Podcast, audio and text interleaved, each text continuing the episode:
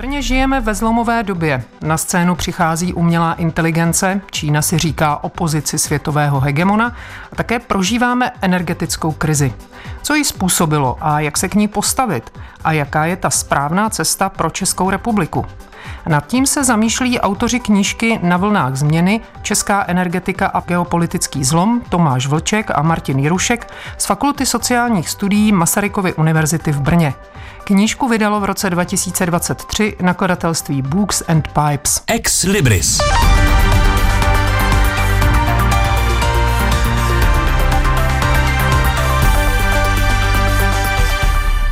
Naším cílem je popsat klíčové změny a trendy v energetice, které v současnosti ovlivňují Českou republiku a budou formovat její budoucnost ve středoevropském prostoru a Evropské unii. Naší snahou bylo popsat problémy v kontextu jak regionu, tak světových trendů, které na Českou republiku dopadají. Jednou z motivací k napsání této knihy bylo časté vytrhávání pojmů a problémů z kontextu, zjednodušování a překrucování, kterého jsme ve veřejné diskuzi v souvislosti s energetikou svědky. Píše se v úvodu knížky Na vlnách změny. Jak už bylo řečeno, jde o změnu energetickou, tedy o to, čím budeme v budoucnu topit a z čeho vyrábět elektrickou energii. Je stále zřejmější, že fosilní paliva to nebudou, anebo ne v takové míře jako dosud. Důvodem je jednak snaha zpomalit klimatickou změnu a za druhé omezit závislost na dovozu energií z Ruska. To druhé podnítila ruská agrese na Ukrajině. Evropa proto dnes přetrhává po desetiletí budovanou závislost na ruském plynu. Zemní plyn byl ve druhé polovině dvacátého století obecně považován za moderní palivo, které nahrazovalo některé špinavější, uhlí, či nebezpečnější svítiplyn varianty. Jeho zdroje však byly v západní Evropě nedostatečné. Naopak Sovětský svaz jimi oplýval a byl ochoten je za tvrdou měnu prodat. Na rozdíl od ropy byly tedy plynovody stavěny, aby zásobovaly nikoli tábor míru, ale prohnilý západ, který byl sice ideologickým nepřítelem, ale zároveň zdrojem valut, které Sovětský svaz potřeboval. Závislost na ruském plynu rostla nenápadně, aniž by vzbuzovala nějaké obavy či kontroverze. A rostla i po rozpadu Sovětského svazu. Někdejší středo- a východoevropské satelity sjednotily se západem své energetické trhy v rámci Evropské unie. Ta otázku energetické bezpečnosti vnímala jen optikou trhu. Rusko dodává suroviny a my řádně platíme. Není čeho se bát, kdo by ohrožoval fungující obchod. Některé země střední a východní Evropy marně varovaly. Pozor, jde o ruské suroviny. Poznačnou část prvních dvou dekád dvacátého prvního století se pojetí energetické bezpečnosti starých a nových členů výrazně míjela, což pramenilo především z rozdílných historických zkušeností. Zatímco Západ nechápal, proč by měl energetické dodávky posuzovat dle země původu, zvlášť když se nakonec rozpustí v prostoru společného trhu, země se zkušeností se sovětskou nadvládou naopak nechápali, jak mohou jejich západní partneři geopolitická rizika tak naivně přehlížet. Ti si nedokázali uvědomit, že některé věci se ani s koncem sovětského impéria a studené války nemění. Západ se nechal zmást tím, že po rozpadu Sovětského svazu bylo Rusko nějaký čas oslabené. Představitelé Kremlu vždy vnímali mezinárodní systém optikou klasické geopolitiky a hry s nulovým součtem. Vstup bývalých satelitních států střední Evropy do NATO brali jako bolestnou ztrátu vlivu, ale v době, kdy se o této změně rozhodovalo, postrádali kapacity, aby tomu mohli zabránit. Rusko se v devadesátých letech nacházelo ve stádiu ekonomického rozkladu a tomu odpovídala i jeho síla a schopnost prosadit se. Odpor Ruska vůči prvnímu rozšíření po konci studené války tak zůstal prakticky jen v rétorické rovině. Teprve až s ekonomickou stabilizací po roce dva tisíce jsme mohli pozorovat rostoucí ruské zahraničně politické ambice. Ruské zásahy v Gruzii, Sýrii a na Ukrajině i další události byly jejich projevem. A právě obava z přerušení dodávek plynu leckdy stála za slepotou Západu k činům Ruska v těchto zemích. Plány Evropské unie na postupné opuštění fosilních, z velké části ruských zdrojů, znamenají pro Rusko jednak méně peněz do rozpočtu, jednak ztrátu mocné geopolitické páky na Evropu. Stárnoucí Vladimir Putin a nastupující Čína jako systémový vyzývatel s nepoměrně větší ekonomickou silou pak tento nepříznivý trend jen zdůraznili. Jakkoliv se nám ruský útok na Ukrajinu zdá iracionální, z pohledu Ruska je to jinak. Rusko se snaží zachovat svoji mocenskou pozici v situaci, kdy je zřejmé, že jeho čas mezi velmocemi se naplnil, a proto reaguje jako vždycky – expanzí. Jakožto impérium tradičního formátu, Rusko svoji moc vždy opíralo o teritoriální rozlohu a suroviny, nic jiného nezná. V situaci ohrožení se uchyluje k přímé kontrole silou, teritoriální expanzi a obraně vůči vnějším vlivům. Zmíněná Čína, která není tak bohatá na fosilní paliva, naopak v chystané energetické tranzici, tedy změně energetických zdrojů, vidí příležitost pro posílení své role ve světě, upozorňují Tomáš Vlček a Martin Jirušek. Energetická tranzice pro Čínu představuje hned dvojí příležitost. Za prvé, podobně jako pro ostatní dovozce fosilních zdrojů, omezení dovozní závislosti, a tedy v jistém smyslu energetickou nezávislost. Za druhé pak možnost být důležitým dodavatelem technologií, například solárních panelů, pro ostatní země. I proto je z pohledu Evropy třeba pozorně nastavit své obchodní vazby, aby během energetické tranzice nedošlo k výměně jedné dovozní závislosti za druhou, tedy aby nepřátelské režimy exportující ropu a plyn nenahradil jiný nepřátelský režim dodávající technologie.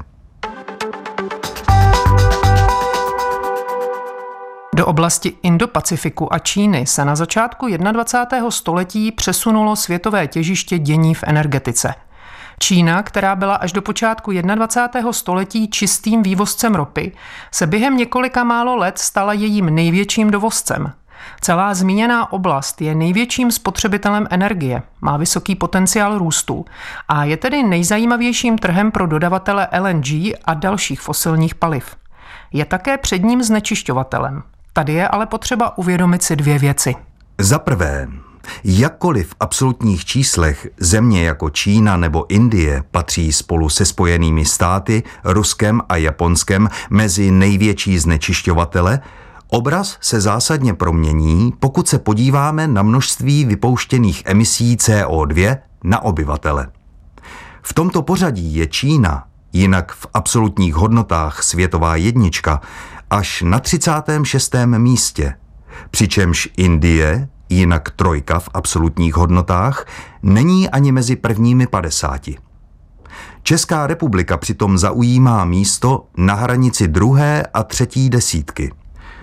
Dalším důležitým poznatkem je, že v případě Číny, Indie, ale i dalších zemí jihovýchodní Asie hraje velkou roli vývoz znečištění z ekonomicky rozvinutých zemí globálního severu.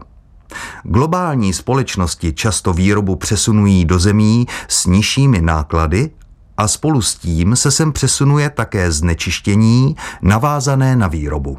Z toho tedy podle autorů plyne, že snaha Evropy obrátit se od fosilních k čistším palivům není zcela mimo, jak by se někdy a některým mohlo zdát.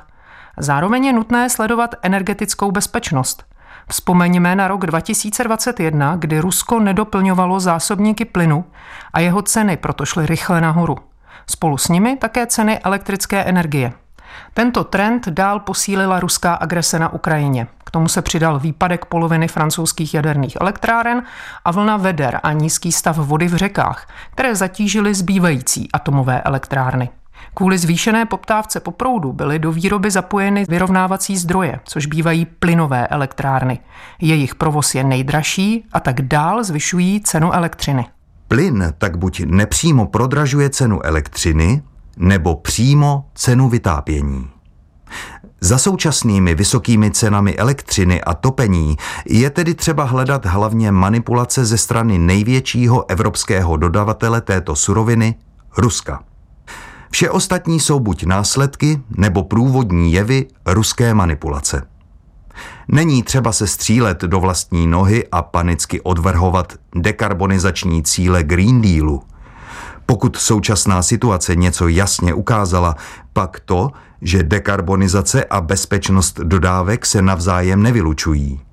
Naopak snížením podílu fosilních paliv snížíme i svou dovozní závislost na nevypočitatelném Rusku.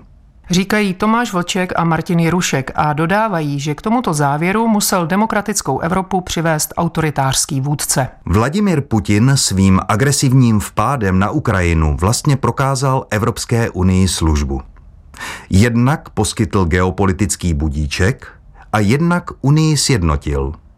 Západní část Evropské unie, typicky prosazující environmentálně odpovědnější politiky, je konečně zajedno se středo- a východoevropskými členy, kteří nadšením pro energetickou tranzici obvykle příliš nehoří, ale jsou zase citlivější na geopolitické aspekty energetického zásobování.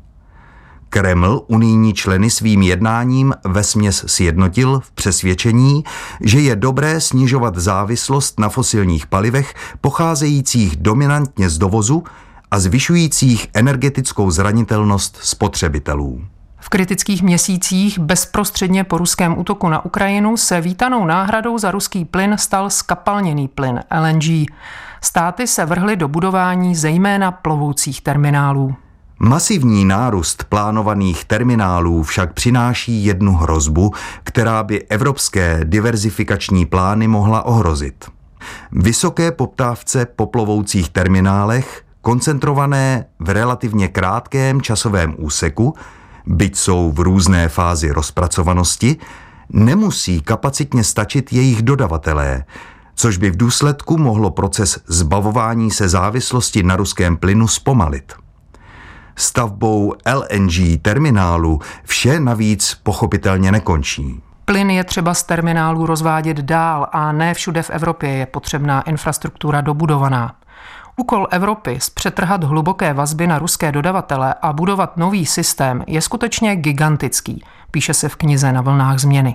Rusko to však má těžší. Výpadek příjmů z prodeje surovin, který byl pilířem jeho hospodářství, bude znamenat změnu celé ruské ekonomiky.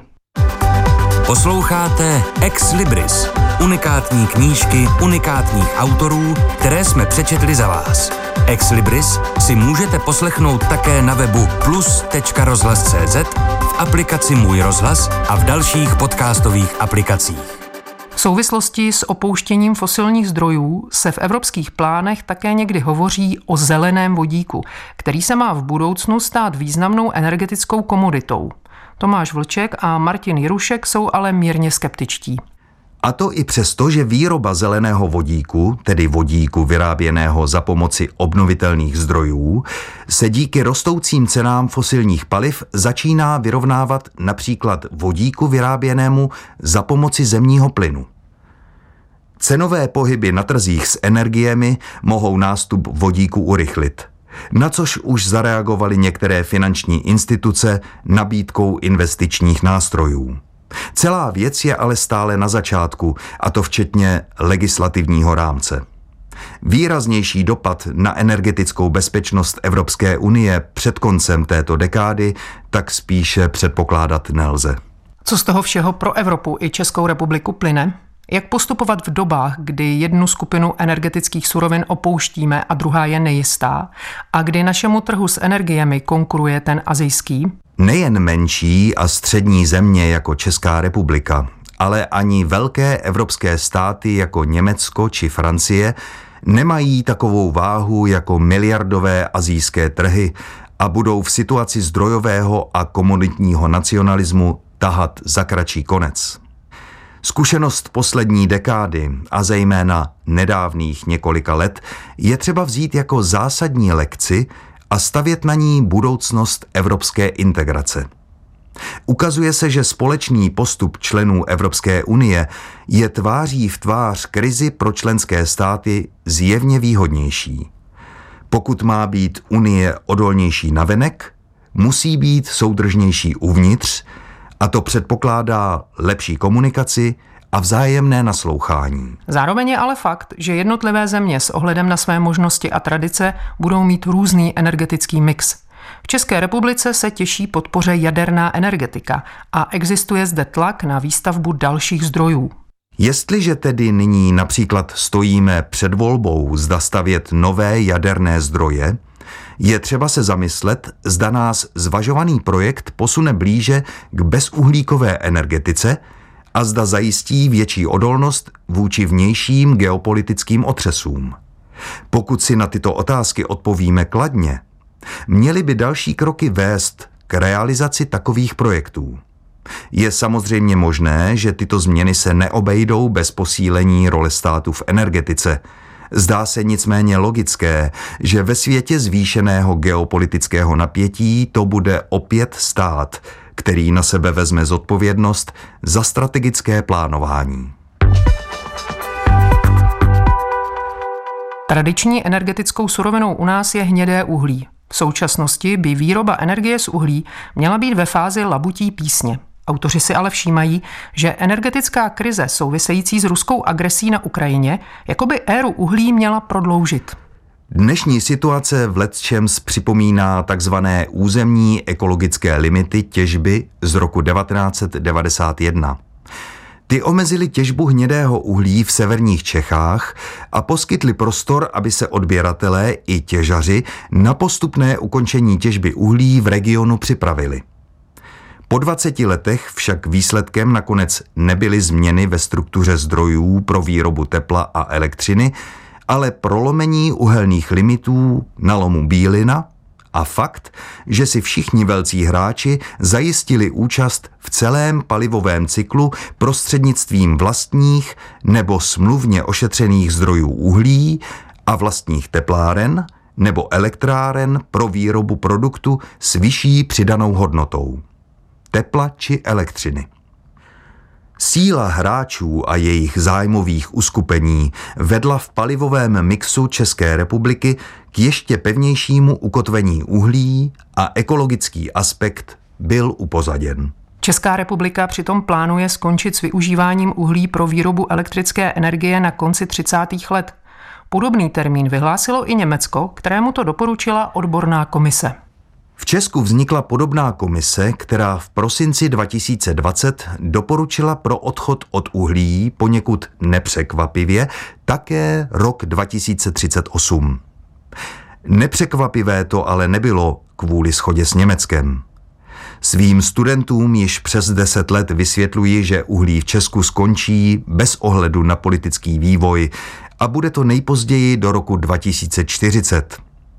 S výjimkou šestého bloku elektrárny Ledvice jde totiž o období konce maximální možné životnosti velkých elektráren postavených mezi lety devatenáct šedesát sedm a devatenáct osmdesát dva. Komise tak doporučila pro uhelný sektor nejméně bolestivý termín. Píše Tomáš Vlček v knižce Na vlnách změny a dodává, že podle průzkumů veřejného mínění si konec provozu uhelných elektráren přeje i většina dotázaných.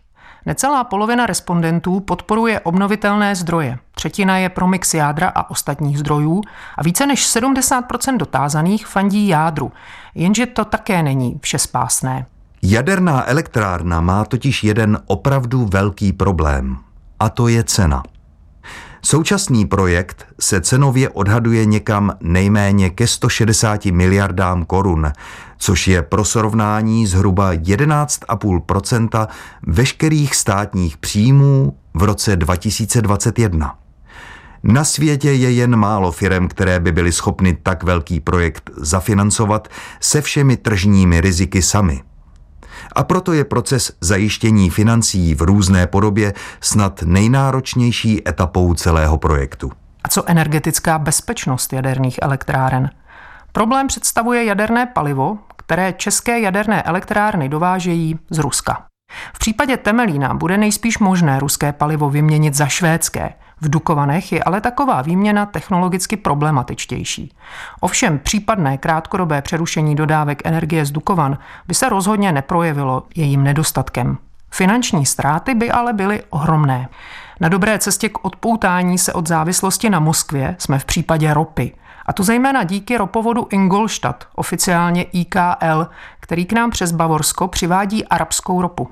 Ropovod I K L je produktem nálad počátku devadesátých let dvacátého století a snah vyvázat se ze sovětského područí nejen politicky, ale i fyzicky. Ropovod I K L byl úspěšným zakončením diverzifikačních snah první české vlády Václava Klause, snah o narušení tradiční stoprocentní závislosti na Sovětském svazu, respektive na Ruské federaci. Výstavba začala v září devatenáct set devadesát čtyři a skončila naplněním ropovodu ropou v prosinci devatenáct set devadesát pět. Ropovodem I K L do Česka proudí průměrně čtyřicet sedm procent dovozu surové ropy, přičemž podíl se v poslední dekádě pomalu zvyšuje na úkor ropovodu Družba. V polovině devadesátých let se Česká republika pokoušela stát nezávislou na dodávkách z Ruska také v oblasti plynu a budovala alternativní plynovodnou trasu. Pak se i ona nechala ukolébat tím, že zákony nabídky a poptávky jsou dostatečným garantem energetické bezpečnosti.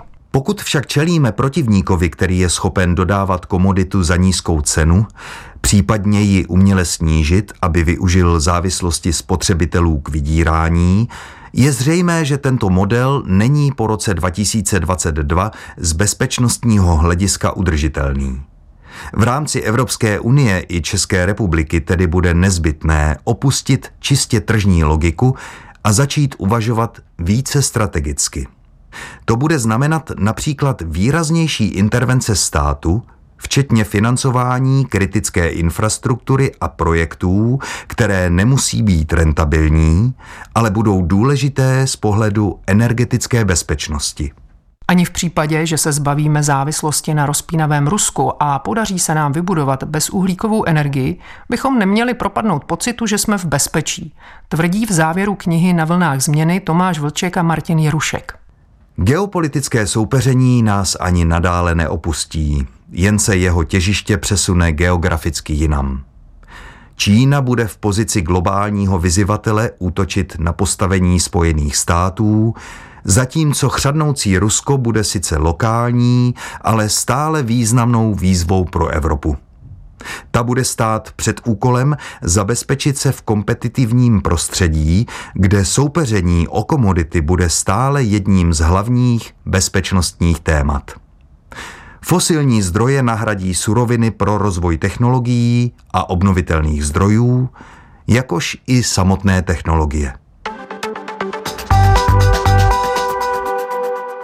A to je z knížky Na vlnách změny Tomáše Vlčka a Martina Jiruška všechno. Ukázky četl Ivo Tajmer, dramaturgii měla Naďa Reviláková, technicky spolupracovali Pavel Dejmek a Martin Tomas a od mikrofonu se loučí a někdy příště naslyšenou se těší Veronika Kindlová.